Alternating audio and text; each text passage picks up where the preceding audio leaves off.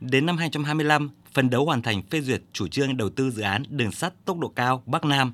khởi công các đoạn ưu tiên trong giai đoạn 2026-2030 Hà Nội, Vinh, Thành phố Hồ Chí Minh, Nha Trang. Đến năm 2030, tập trung cải tạo, nâng cấp, khai thác có hiệu quả các tuyến đường sắt hiện có, tiếp tục triển khai đầu tư các tuyến đường sắt đô thị có nhu cầu vận tải lớn Hà Nội, Thành phố Hồ Chí Minh, phấn đấu khởi công một số tuyến kết nối các cảng biển cửa ngõ quốc tế Hà Nội, Hải Phòng, Biên Hòa, Vũng Tàu, cửa khẩu quốc tế Hà Nội, Lào Cai, Hà Nội, Lạng Sơn, cảng hàng không quốc tế Thủ Thiêm, Long Thành, đường sắt vành đai phía đông, khu đầu mối Hà Nội, Ngọc Hồi, Lạc Đạo, Bắc Hồng, Thạch Lỗi. Đối với tuyến Thành phố Hồ Chí Minh Cần Thơ, đầu tư bằng phương thức đối tác công tư PPP hoặc phương thức đầu tư khác phù hợp, tiếp tục đầu tư hoàn thành tuyến Hà Nội Hạ Long.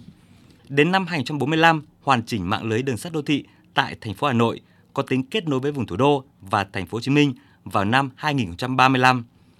Hoàn thành toàn bộ tuyến đường sắt tốc độ cao Bắc Nam trước năm 2045, tuyến đường sắt khu đầu mối Hà Nội, khu đầu mối thành phố Hồ Chí Minh, tuyến đường sắt kết nối với các đầu mối vận tải có lưu lượng lớn, cảng biển, khu công nghiệp, khu kinh tế, các tỉnh Tây Nguyên, tuyến đường sắt ven biển, đường sắt xuyên Á. Kết luận cũng nêu rõ 6 nhiệm vụ giải pháp chủ yếu, trong đó cần đổi mới tư duy trong lãnh đạo, chỉ đạo, đẩy mạnh công tác tuyên truyền, giáo dục, nâng cao nhận thức của các cấp ủy, tổ chức đảng, chính quyền, doanh nghiệp và người dân về vai trò, vị trí, lợi thế của các phương thức giao thông vận tải đường sắt, tạo sự thống nhất, quyết tâm cao trong phát triển giao thông vận tải đường sắt,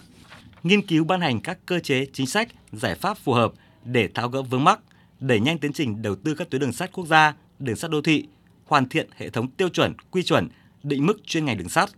ưu tiên bố trí nguồn lực trong kế hoạch đầu tư công trung hạn, nguồn tăng thu, tiết kiệm chi hàng năm, khai thác hiệu quả nguồn lực từ quỹ đất, nguồn lực ngoài ngân sách cho phát triển giao thông vận tải đường sắt, đa dạng hóa nguồn vốn, các hình thức, phương thức đầu tư các dự án đường sắt, đẩy mạnh đầu tư theo phương thức đối tác công tư, hợp đồng BT, BOT, BTO, TOD, kiện toàn mô hình tổ chức quản lý khai thác kết cấu hạ tầng đường sắt quốc gia, tiếp tục nâng cao năng lực, vai trò của cơ quan quản lý nhà nước về đường sắt, tách bạch giữa kinh doanh kết cấu hạ tầng với kinh doanh vận tải, tạo môi trường kinh doanh lành mạnh, minh bạch, bình đẳng,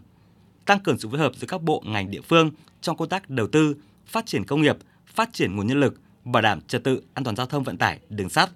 Đặc biệt, nghiên cứu phân tích đánh giá kỹ lưỡng, chặt chẽ, toàn diện,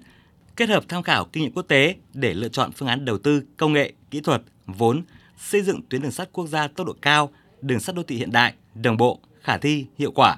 có tầm nhìn chiến lược dài hạn, phát huy được các lợi thế tiềm năng của đất nước, phù hợp với xu hướng phát triển của thế giới.